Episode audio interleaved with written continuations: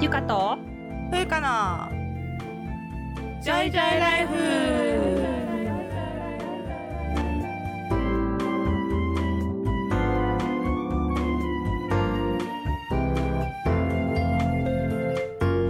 この番組ではゆかとふうか2人の女医が日々の暮らしや仕事にまつわる小話などざっくばらんな日常トークをお届けします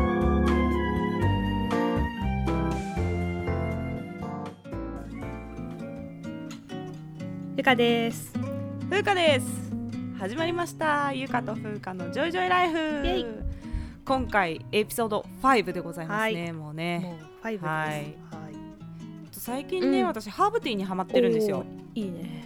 もうすでにうん。こうブレンドされたものが売ってて、うんうんまあ、いろいろあるでしょ。ハーブティーって、まあ、一つ一つだと、まあ、例えばハイビスカスとか、うんうんローズヒップとかあるけど、うんそれだけだとこう酸味が立ちすぎたり、うんうんあんまり香りがなかったりとかするから、うんうんいろいろ混ぜてね飲むんですよ。で、うんうん甘み入れたい時はステビアとかちょっと入れたりとかして若干漢方に似てるよね、うんそうだね。で なんかそういう感じでもうブレンドされたのが売ってて、うんうん。でアサイベリーっていう、ね、ブレンドと、うんローズヒップガーネットっていうブレンドを買ったの。おしゃれ。おしゃれでしょ？おしゃれなのよ。どっちもねちょっと酸っぱい系やねんか、んちょっと甘みありつつ酸味がこう立ってる感じなんやけど、うんうんアサイベリーはねちょっと私には甘かったの、うんうん。で逆にローズヒップの方はちょっと酸っぱかってんな。うん。だからこの2つを混ぜたら、うんうん。もうめっちゃ究極に美味しいやつができるんじちょうゃないかどなと思ってよくなると。そう。で成分見てみたら、うんうん。ハイビスカスローズヒップリンゴブラックベリーリーフっていうこの4種類は2つに共通してたのよ、うんうん。であと他の3種類がちょっと浅いが入ってたりローズヒップの方はザクロとか酸っぱい系が入ってたりとかしてたの、うんうん。でこの2個を入れたらめちゃくちゃうまいのできるんじゃないかと思って2個同時にあの ティーバッグを入れて、うんうん。パッとお湯入れてでアイスティーにしたんだけどね、うんうんちょっと得体の知れないものが出来上がって それぞれは美味しいんだよ。それぞれは美味しいのに2個混ぜたらなんかね変な苦味変な苦味が出てきて香りは、もうなんかトイレの芳香剤みたいなすっごい強いバーって柔軟剤飲んでるみたいな。甘酸っぱい柔軟剤やでもう飲んでるそんなんなってね。やっぱね同じ成分でも、うん多分ちょっとちょっとずつん分量が違うんだと思うんだよ、だね。味をどういうのを出そうかっていうので、だからそれを2つ一緒にしたかで、うんうん。やっぱ配合がねベストじゃなくなるんだろうね、でやっぱブレンドっていうのはプロの仕事なんやなと痛感しましたよ。これ素人が適当にやってはあかん、やっぱ売られたものをそのまま飲みましょうね、皆さんね。作り手の心を素直に受け取るというね。そうだね。あのアレンジしないと大事なこと。最近の学びですよ。そうです。下手に混ぜるとよくない。そうださてエピソード5まで来ましたが、今日のテーマはゆかさん。今日は医師の就活の話です。イエーイ。えー前回までで医学部を卒業しましたが実は、えー医師56年の時に、えー就職活動をしてるんですよね、医師もね。そうですね。やってます実は。で医師の就職活動っていうのはちょっと普通の就活とは違うんだよね、うん。そうそう、うんで具体的にはマッチング制度っていうのがあってはい。ですよね。で病院も何個でも受けれるんですか？何個でも受けれます。うん特に制限はない。うん。日程がかぶってなければ、あ就職試験とかの日程がかぶってなければ、うんまあ、いくつでも、あの出すことができると。はい。でと我々側も順位をつけるんだよね。どこの病院に行きたいかっていうのをうんそうそう。1位から順番に例えば1位どこどこ病院2位どこどこ病院っていうのをつけてってはい。で病院側も受けた人の中で順位をつけるんだよね。そうです。どの人に一番来てほしいかっていうのをそうそうそう。1位から順番につけて。あのつけていってそれぞれのあの希望がマッチしたところにマッチするっていうこと？そうです。つまり。そういう仕組みになっています、うんうんうんうんうん。それはさでもさどっちが優先されるの？希望者の1位が優先されるんかな？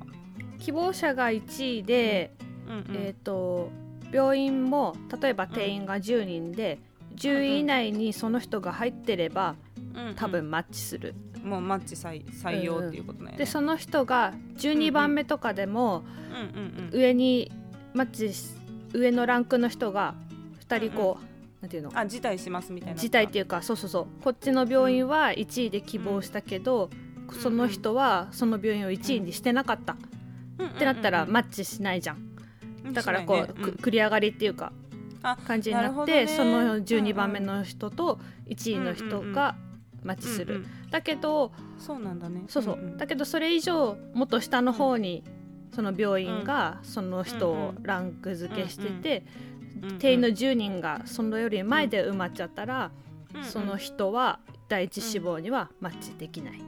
ああなるほどね。そういう仕組みなんだね。私全く理解してなかった、今までマッチングしたのに。じゃあ一応その希望者の希望、うんうん。第一希望っていうのが通りやすい形にはなってるんだ、うん、そうだね。そうそうそう。ん。なるほどなるほどまあ、そういうわけで、まあ、はい。希望者と、えー病院側のマッチングっていうふうに言うんですけど、はい。まあ、そういったマッチング制度というのがあります。はい。で研修病院の見学にはうん。5年生の夏頃に行くんだよね、アポイントメント取ってね。うんうん。うん。6年生の夏に試験があるから、まあ、5年生の夏とか冬とかに見学に行く人が多いんじゃないかな。うんうんうんうん。まあ、だからあの実習が休みの期間とかだよね、うん、そうだね。夏休み冬休みそんなに長くはないけど一応5年生も6年生もうんあるので、そうだね。その5年生の夏頃に動く人が多いと。でまあなんかどんな病院があるかとかは結構私たちの時期はレジナビとかうん見た、見た。行った。東京ビッグサイあト。そうよねなんか東京名古屋大阪福岡ぐらいでやってるのかなレジナビってね、なんかそうだね大きな、まあ、ドームっていうかこう学会とかやるぐらい大きいところだよねそうだね。展示場。展示場みたいなところを貸し切って、うんうんそこに各病院のブースがあって、うんうんで合同就職説明会みたいなのがあるんだよね。そうそうそう。うん行きたい病院のとこブースに行って、うんその担当の先生とか、うんうん。なんか実際研究の先生来てたりとかもしたかな、うんうんうんうんそうそうそういう部分もあるよね。話聞いて、うんうん。で実際働いてる人の声を聞けたりとか、まあ、病院の特徴をそこで知ることができると。でただ、はい。今年はねコロナだからもう全部オンラインでやってるみたいですね。ね。そのあたりね。だから複数行くのも大変だよね。病院うん、側もねそれぞれアポイントメントを取ってやる感じになるから、うんうんうん。そうだね。だと思いますが、ね。うん。雰囲気とかも伝わりづらいしね。そうだと思います。そういうのとかあとホームページとかそれぞれ見ながらだよね、うあとどこの地域で働きたいかとかもあるから、うんうんそうだね。まあ、ある程度絞った上で、うんうん。その合同就職説明会に行くなり実際にも病院を訪問するなりして就職先を決めるはい。という方が多いと思います。うん。でゆかさんは病院どうやって選んだんですか、私は学生の時は小児科医になろうと思ってたんですよ、なので研修でも小児科が強いところにしようと思って、なるほどね。でね、第一志望にした病院が、この小児科の専門病院で小児科の研修ができますよってのを売りにしてて、でその小児科の専門病院はね、うん。初期研修取ってなくて、後期研修医からしか行けなかったなるほどのでなるほど。それを小児あ小ん？初期研修でも取りますよって。うんうんうん。提携してたんだ。やって。、うん。うん。そうそうそう、提携して。なるほど。そうそう。だからそこをね1位にして、うんうんでねその病院がたまたま、私が5歳、うん。4歳の時に入院した病院だったんですよ、う実は。あ小児科の時に入院自分が小児の時に入院したお世話になった病院だった。そうそうそう、まあ、大した病気じゃないんだけどうん。入院した一番最初の私のこの医療との出会いみたな、ないるほどね。ちょっと縁みたいなのを思い出のある病院で。ねそね。そうそうそう。縁も感じて、うんうんうんですごい人気研修病院になってて、うんうんうんうんすごい教育体制とかもしっかりしてたから、うんうんなんかこうちょっと縁を感じると思ってそこ1位にしようと思って。うん。そうそう。そんな感じで決めました。うんなるほどね、まあ、私たちは実は2人ともいわゆる市中病院で,、大学の付属病院ではないところで研修をしてるので、また大学のね付属病院の人たちはまたちょっと違うんですけど、まあ、今の言ってる研修病院の合同就職説明会とかは一般的には結構民間病院がね来ることが多いかなとうん。いう感じで、そうだね。そうです。私はですねまああの全然やる気がなかったの、もうずっとやる気がない話ばっかりしてるんですけど 私のエンジンかかるの研修医からなんであのこいつやる気ないなと思ってあの聞くのやめないで。ここからだから。ここからだから。ここからだからって言って。ここからなんですけどまだあの就活の時点では全然エンジンかかってなかったんですよ。であの臨床研修っていうのを初期臨床研修っていうのを終えると、うんうん。あの保険医登録っていうのができて、うんうんうん。保険診療ができるようになるんですね。ね。詳しくは次のエピソードで説明しようと思うんですけど、はい。まあだから言うてしまえばどこでやっても、まあね。その臨床研修終了証さえもらえれば保険診療できるわけなんでもう私は本誌はもしっていう人間ですから、初期研修もとにかくもう楽なところで2年生き延びればそれでいいだろうという考えだったんですね。うんうんうんだからあの2チャンネルとかね mixi とかありましたね 当時ね。ねあの SNS であ日本一楽な研修病院っていうのを検索してまあ結局そこで出てきた病院には行かなかったんですけど。あそうなんだ。そうなん。でそこで直接名が上がっていたわけではないんですが、うんうんうん。まあなんかそういうスレッドに参加している人の中から、うんうん。こうあの上がってきた名前うんうんの病院ですね。うなんだ。だから日本一楽ではなかったんやけど、うんうん。まあここもいいですよみたいな感じでそういう掲示板で紹介されてた病院から選びました。めちゃめちゃ適当です。私みたいな理由でで研修病院選んでる人今まで会ったことないんで、ね、言わないんじゃないあっても。あそうかもしれないけどね。あのあまりおすすめはしないですよ、うん、やっぱあのちゃんと合同就職説明会とかね、うんうん。直接あの見に行ったりして選んだ方がいいと思います。いやでもね。エンジンかかったんでしょ最終的には。最終的にはエンジンかかったよね、うん。エンジンかかったのだは、まあよかった、そうそうそうそう、まあ、だからここまではねダメな医学生の日本代表みたいな状態になってるから。そうなんです。でも大学病院の場合はなんかうんうもうん。各医局に行ったりする人もいるよね、もうだから入局したい、医決めていく人が。が、うんそうそうそうそう。まあ大学病院の中の医局って要するに診療科のことなんですけどあの例えば東京大学の循環器内科に入りたいですって言ったらもう研修医の時から、うんうん。その医局に行ってそれからもうここ3年目から入局したいので、うんうん。12年生東大で研修しますなり、うんうん。もうその関連病院で12年研修っていう場合もあるよね、うんそうだね。一般的かわかんないけど大学の方が、うんうん。私が思うに大学の方が研修医はすごい守られてるへえそうか。イメージですね。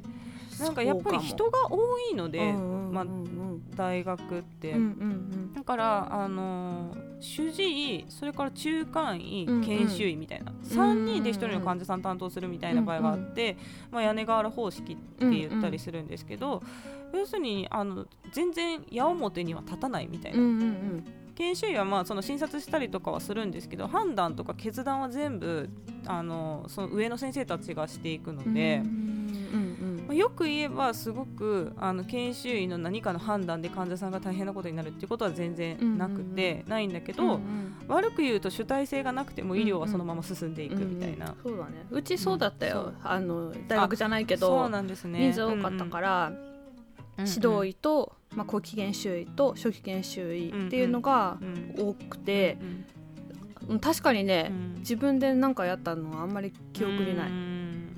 救急外来だけ、うん。本当に。もう勉強メインみたいな感じに、ね、なるようね、ん。そう。そうだね。でやっぱ人が足りない、まあ、民間病院でも人が足りない病院に行くと、もう研修医もガチの戦力になるんで、もうあのほぼほぼ自分で見るみたいな場合が 結構私はありました、うん、あー怖いね。怖いです、うん。だから指導医1人。だから一人診療科とかがあったんですよ、その要するに診療課長プラス働く人とかが、まあ、1人しかいない、うんうん。うん。うんだから一つの科で一人の先生しかいないとその先生が例えば具合悪くなった風邪ひいたとかなったら全員の患者さん研修一人で見ないといけないので,、でもちろん電話とかには出てくれたりするんだけど、うんうん。指導医が例えば学会とか行っちゃった時に急変するとあずーっと電話つないで処置はできないから、もうある程度、だね。もうある程度のタイミングで自分で判断しながら患者さんの処置をしなきゃいけないっていうことはあったので、結構怖いです。ーう。ん。結構怖い。そう。まあでも責任はねその指導医っていうかが取ることにはなってるから、システム上、まあね。うん、でもまあ度胸はつきましたね。本当にちょっとのことで驚かなくなった。まあだから あのどっちがいいかっていうのはまああなた次第みたいな 感じですよね。ね。人によりそうそう。人気があるところはやっぱり人が多いので、うんうんうん。安全。研修体制として安全というのはあると思いうんますね。うんそうだね。うんで就職試験も受けてるわけですよね、我々もね。6年生の時に。就職試験はそうです。6年生の大体夏頃ですか、夏ぐらいですね、夏休みに合わせて、そうですね。まあ私の選んだあの hypo 病院。 hypo 病院。hypo 病院 hyper 病院っていう言い方をして、まずねハイパーハイポっていうのは英語であの高い低いっていう意味なんですよね。うん。うんで高血圧のこと hypertension って言ったりする、ね、うん、そうそう。そのだから、ね。 hyper なテンションの人じゃなくてハイパーテンションはまあ高血圧っていう意味なんですけどでだからハイパー病院っていうのは意識高い系病院 意識高い人がたくさん集まって志がハイパー。意識がハイパーな病院がハイパー病院。でそれに対して、まあ、意識も志も低い人が行く病院がハイポ病院。っていうふうにあの巷で呼ばれてるんですよね。そうね。そう。まあその私はハイポ病院志望だったんで、うんうん。でまあ、そこで受けたのは面接と小論文があったんですね、うん。就職試験で。でまあ言ってもあのそんなにそもそもフルマッチしない年もあるような病院だったので。うなんだ。要するに病院が欲しい人よりもうんうん希望者が少ないっていうことがあり得る病院だったので、うんうんでまあ、面接は普通に、なぜ当院を志望されましたか、あのこの町に住みたかったからですか？そういうことを普通に答えてて。いいね君みたいな。そういいんだそれで。それでも OK みたいな。そうそれで OK みたいな感じで。でまた小論文を書かされたんですけど、小論文のね、題名が「あなたが目指す石像は」いやもうめちゃめちゃありきたりやんっていうね。定番。めちゃくちゃありきたり。定番ですよ。これ全然ね大学受験より簡単だったからそうかも。そうだね。そう。あなたが目指す石像なんてもうそんな定番のこと聞いてくれないかったですけどね、うん。うん。大学受験はね。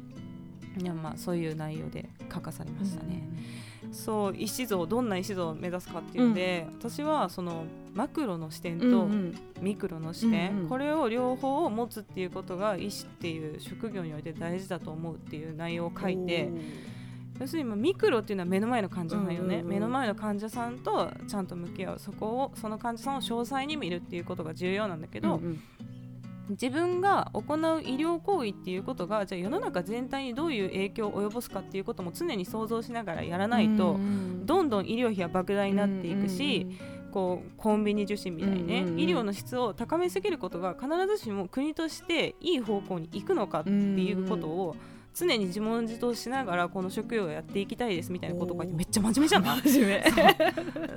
めっちゃ真面目だし 今でも私すごいそれ大事なことだと思うんだけど、う大事大事そうなんかそんなすごいいい小論文を書いた大して求められてない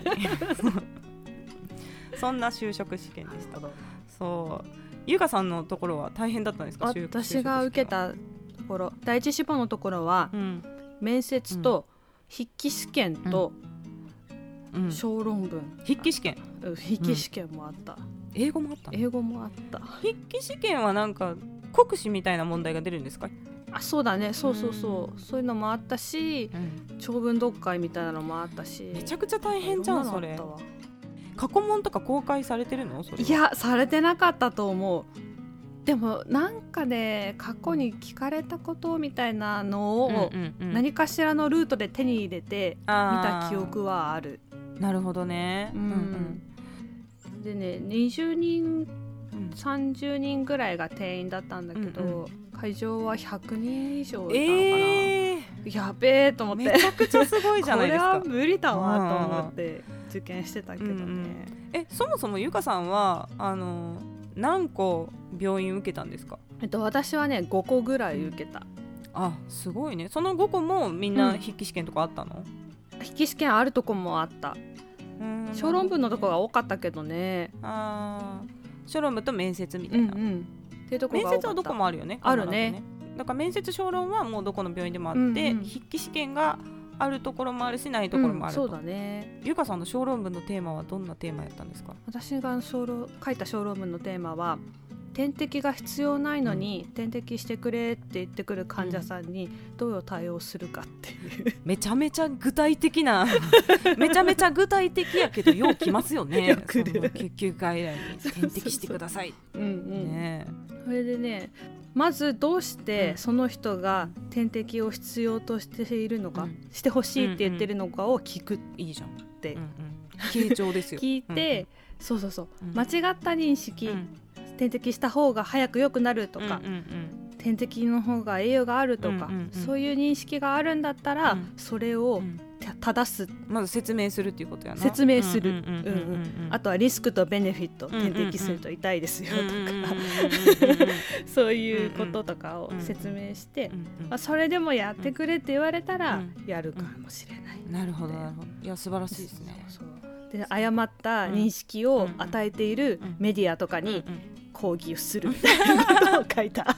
そんな大層なことは言ってないけど、ね、なんかそれも考えなくちゃいけないみたいなことを考えないといけないよね。書いた。そうだよね、うん、うんなんかよくもう口から飲めるんだったらわざわざ針とか刺さなくていいですよとかね。ね、うん、言うし。ね飲めるんだそう。これ一本濃い点滴したかっておにぎり一個にもならないですよ、とかね、うん、そうそう言ってる。言うと結構えそうなんですか？ってなるよね、うんうん、なるなるそんならいいですわおにぎり食べときますって。なる人もいるんでやっぱ説明は大事よね。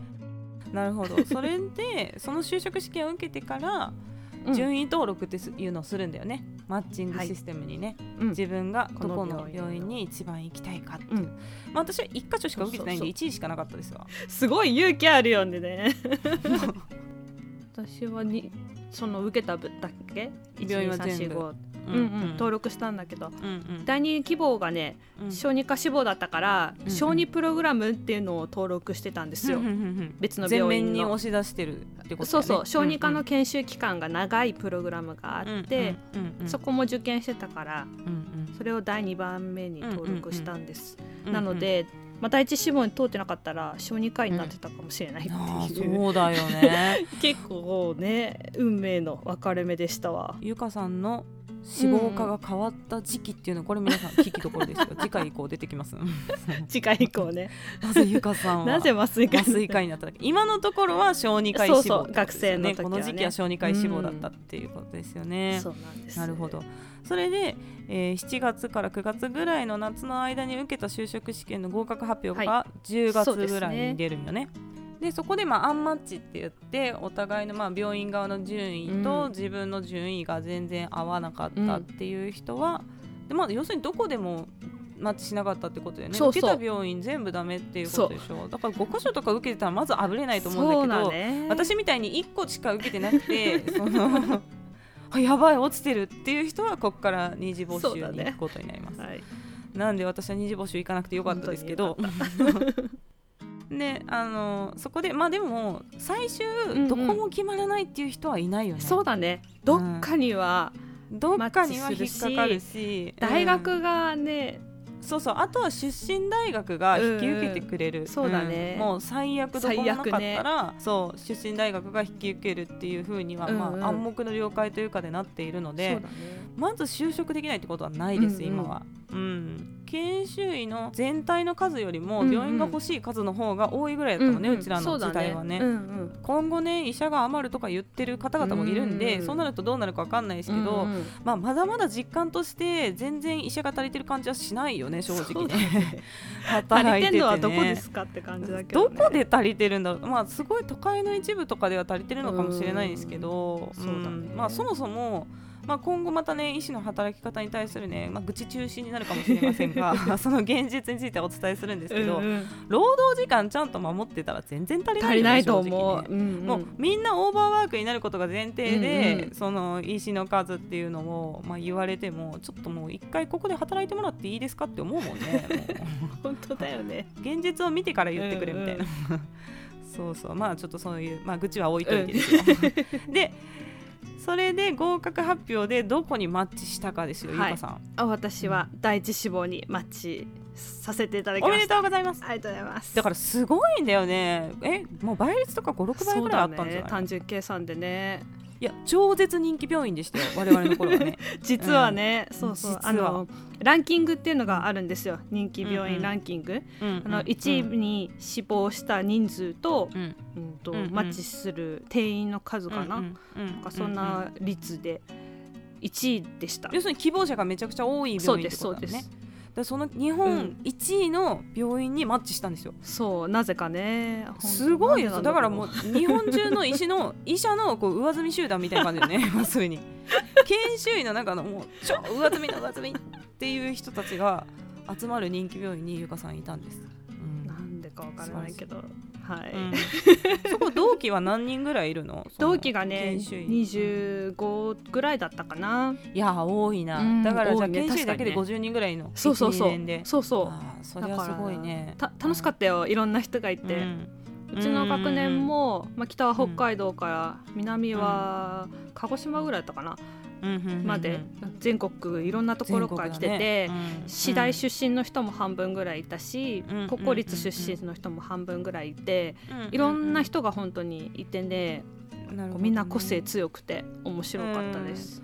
じゃあもう出身大学とかあんまり関係ない感じなんだ、ね。うん、そうそう全然関係ない、うん、もう一大学一人ぐらいの感じだった、なるほど。やっぱじゃあ指導医とかもみんな熱心な人が、うんうん、そうだね。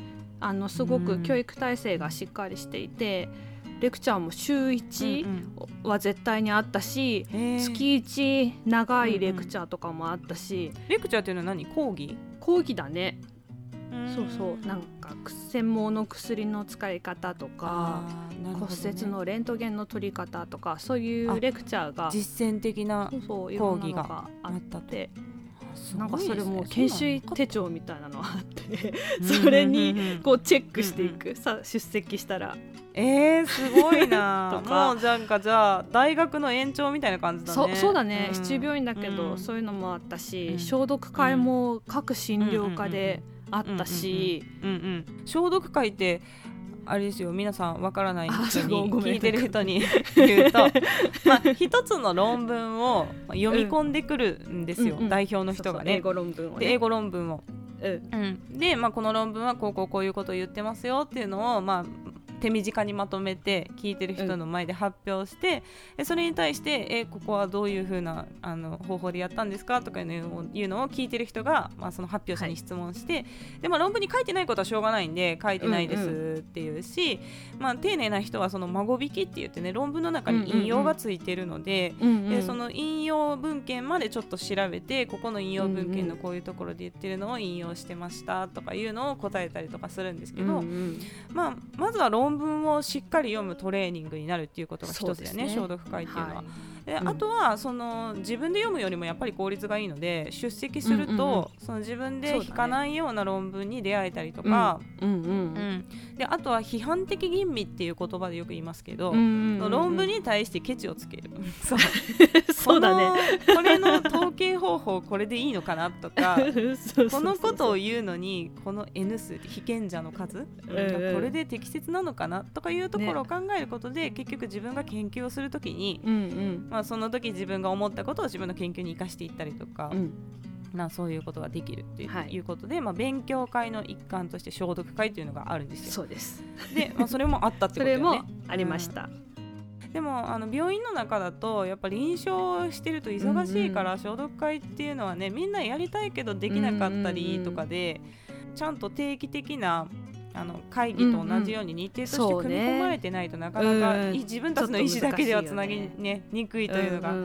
あるよね。だからそれだけしっかりもう大学とか大学院並みにもう教育体制がしっかりしてる民間そういうことでした、ね、はい、しかしねまあ次回お話,、お話ししますけど、なかなかなブラック病院で働き方という点でね。そうこれはね医療の闇だよね。闇だね。その頑張れば頑張る人ほどブラック体制になっていく、ね、そうそう。そうなんだよ。みんないい人だったし提供している医療はもちろん、うん、あの高水準のものだったけど、うん、働き方っていう点ではねブラック病院だったね。ブラック病院でしたね。っていうのはまた、まあ、この話はね 次回。次回っていうけどさ次回にどんどん恨みつらみがさ 今どんどん積もってってるよねね。このトークの中でね。まあいいです。まあそういうのをまあ世の中に出していくっていうのも大事なことだからね、うん、そうだね、まあそういうことにして愚痴りましょう。そうですね。そういうわけです、はい、でまあ私もまああの、さっきからね1個しか登録しないって言ってるからまあこれで働けてる時点でマッチしたんですよ。第一志望の病院にまあ、あのさっきね ハイポ病院って意識福井系病院ってね言ってたんですけど、はい、でもやっぱり病院なんでねハイポ病院といって、うん、ハイポの病院って実はないんじゃないかなと思うよ思うんですけど、まあ、私がマッチしたのは大体300弱ぐらいのベッド数を持ってる民間病院だったんで、うんうん、大学病院とかと戦床とかあるから、うんうん、まあ、あの大きくはない病院ですね、うんうん、ちっちゃい、まあ、ちっちゃめの病院だったんですけど、まあ、そういうところってね本当玉石混合なんですよ医師が、うん、医師の質がね要するに指導医の先生たちの質が、もう玉石混合。だからゆかさんの言ってたところはもう玉しかいないみたいな 割と玉。みんな素晴らしい先生ばっかりなんですけど私が言ったような、まあ、ちっちゃい民間病院っていうのは、うん。うんまあ、医局のしがらみが嫌とかいう先生がね、いるんですよ。う。そういうなんか人間関係とか昇進とかにもうあんまり興味は自分はないと、うん。純粋に臨床がやりたい。っていう人はめちゃくちゃ臨床能力高い先生がいるんです、もう本当に玉の先生。うで指導も長いこと、うんうん。あの大学病院とかでやってきたか、からうん教えるのもすごく上手だし教育熱心だし、で患者さんに対してもすごい熱い思いでやってるっていう先生が一部いるんですけど、うんうん。逆にもう一部は本当にそのハイポ病院でしか働けないレベルのそのレベルがもう外来の日に出勤しないとか勝手に無断欠勤するとかそういうレベルの無能なんですよ。社会人人としてどうなんだっていうレベルの。まあんん。人としてね。そうなんです。んで、まあ、それが指導医がだからそんな状況だとそこに下につく研修医はうんうんう看護師さんとかから仕事はあるわけですよ。でもその指導医が存在してないからうんうんうんうん。全部自分でやらなきゃいけないっていうことになって、えー怖い。だから受け入れた教育としては、まあ、ちょっとあの野生の教育みたいな感じだけど トレーニングにはなりましたよ非常に。えうんうん私はやっぱりその自分が主体的に動くっていう方向で学んでいくタイプの人間なんで、まあ、あの触覚タイプでしたしね、うんうんうん学習タイプがね、そう。だから体を動かしていくことが学びになるタイプなんで私には結構合ってたし、そのやっぱ臨床能力高い先生たちにすごく可愛がってもらったんであのうんうん。実践的な研修っていうのは結構しっかりできたんですけど。うんやっぱ怖かったですね、う ん自分しか医師がいないっていう重圧を研修医の時から何回か経験しなきゃいけなかったっていうことですね、うんただあのそこまでうちはブラックではなかったと思う。その働き方っていうう。意味では。いや全然あのホワイトではなかったよ全く。ホワイトではなかったけどそんななんかあの、うんうん。家に帰る時間がもう12時回るとかはあんまりなかったし。あそうなんだ、そう。8時ぐらいにはもう家には帰ってたし、うんうんうんであとなんか外来しかないかとかもあったんでその、うんうんうん。ね、初期臨床研修で小児科とか麻酔科とかも回らないといけないけど、そういうの常勤がいないとかいう科もあったんで、うんうんうんうん。とか時期によってはだからもう外来だけ単位認められるとかいう時はもう5時ピタで帰れたし救急とかももう5時交代だったら5時で終わりとかだったからあのそうか。そう当時の研修病院の中ではまだうんうん。まだマシな方やったと思います、それでもしんどかったけどね、ううん。んまあそんな感じでしたね。ね。で私たちあの地理的にはね、うん。結構近い病院だったんだよね。就職先がね。このハイパーとハイポで全然あの あの両極端の病院なんですけどでも地理的にはね近かったんだよね。そうだね。うん。うん電車で30分ぐらい？お互い、うんうん。そうそう。お互い電車で30分ぐらいで中間地点のね、うん。あのうん街で会うみたいな感じで。そうだね。研修になってからも時々ご飯行ったりとかねね。して遊んでましたね。行きました。楽しかったな。いやそう楽しかったね。楽しかったのはそのご飯行った時だけでしょ。あと楽しかったの。そうそうそう。あとはちょっとしんどかったけど。ちょっとしんどかった。まあそれについては次回ということで。次回ね。はいね。というわけでまあちょっと小話をね挟もうかと思います、ゆかさんおすすめのコスメの話、そう。最近ですねおすすめのコスメがあって、うんこうずっとマスクしてるじゃないですか。そうですね。このコロナのせいでね、うんうんうんでまあそれの前からうん。ずっとさ、私たちはこうマスクを 普段からね 医療職はマスクをつけますよね。うん。特に麻酔科はね。そうなんです、うん。ずっとしてる職業なんですけど、うん。化粧してマスクをすると、うん。すごいねデロデロになるんだよね。ファンデーションが全部映るよね。そう全部映る。チークとかも、チークとかも映るよね、うん、そう。なんか紐がピンクくなってるもんねあの そうそうそう取ったら。サージカルマスクとか、ね、そうそうそうそう。そうそう。うん。そうなんですけど、うん。最近うん。化粧品会社各社からうん。フェイスミストがいろいろ出てて。フェイスミストって何？化粧水なの？あれは。化粧水とかあとプロテクション、化粧の保護。あじゃあ全部メイクフィックスしたミスト。上からシュッシュッシュってやるんや。コーティあングそうそうそうみたいな感じで。で化粧崩れ防止。っおーなるほどなるほど。っていうのをいろんなところが出してて、うんうんで最近コスメデコルテさんがうん。今年出したんですよ、なるほど私の愛用しているコスメデコルテさんが、うんうんそれがねすごい良かった。うんそうなんだ。いやもうぜひ。シュシュシュってやってうんマスク女子にそうおすすめですねうんおすすめです、うんすごい10プッシュするんだよあ多いねすごくない、うんうんうん結構、うん結構ねこう、うんうん濡れた感じになるんだけど、ビシャってなるんうそう。それでも崩れないのでも崩れない。ミストも細かいし、うんうんうん。で乾くまで待ってうん。それからマスクすれば。なるほど、うん。それはね。裏に映ってないの全然。えすごいね。マスクの裏に。すごいと思って。感動したからぜひ買って。全然お金もらってません。コスメでこれで買って COI はありません。おすすめ COI はありません。COI はありませんこれもまた医者あるあるですよね。COI, COI の話もまたしようかなそのうちね。COI ってなんだよっていう感じだよね、うん、そうそうそうそう。要するに献金とかを受けてないかっていうね。うね、うんうん、あのステマじゃないよあそうそうステマじゃないです。だからコスメデコルテからゆかさんにあの献金があって今の話をしてたらこれ COI ありなんですけど。そうそうそうゆかさんはただお金を払ってコスメデコルテ買ってるだけだからただの客大丈夫。ただの客。そう。そうなんです。いうことですね。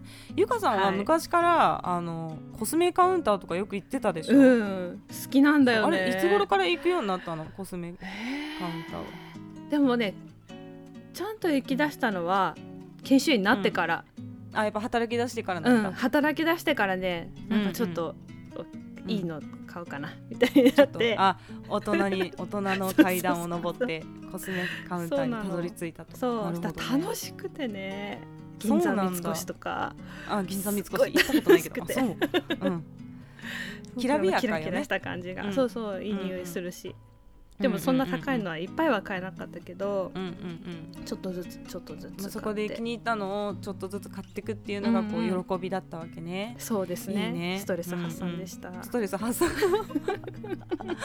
いや私だからあのそれこそ研修医になった時に初めて、うんうん、あのコスメカウンターって行ったんですよ。それをゆかさんに連れてかれて、うんうん、そうゆかさんがなんか買うって言った時に一緒にクリニークのコスメカウンターにね、うんうんうん行って、うん、なんかあなたの肌タイプ診断みたいなやつやられてもう感想がひどいですみたいに言われて ああそうなんですかって言って何も買わずに帰ってきたんですけど。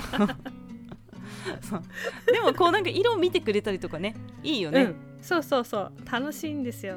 そうですね。私はあのおすすめのコスメはですねコスメっていうか基礎化粧品なんですけど、はいうんうんうん、基礎化粧品は今あの六角霊子っていううんうん、聞いたことある？六角霊子 どう何？どうやって書くの？あ鹿の角に鹿,、うん、鹿角で六角ですよ、で霊は幽霊の霊に芝、うん、で六角霊子っていう。漢方っぽいね。そう漢方っぽいんですよ。でその漢方がすごいやっぱ保湿成分と、うんうん、なんか美白とあと抗炎症作用があると言われてて。でなんかそれを高濃度抽出したあの基礎化粧品っていうのを使ってます604って書いて604そうそうそう。ごめんなんて読むって？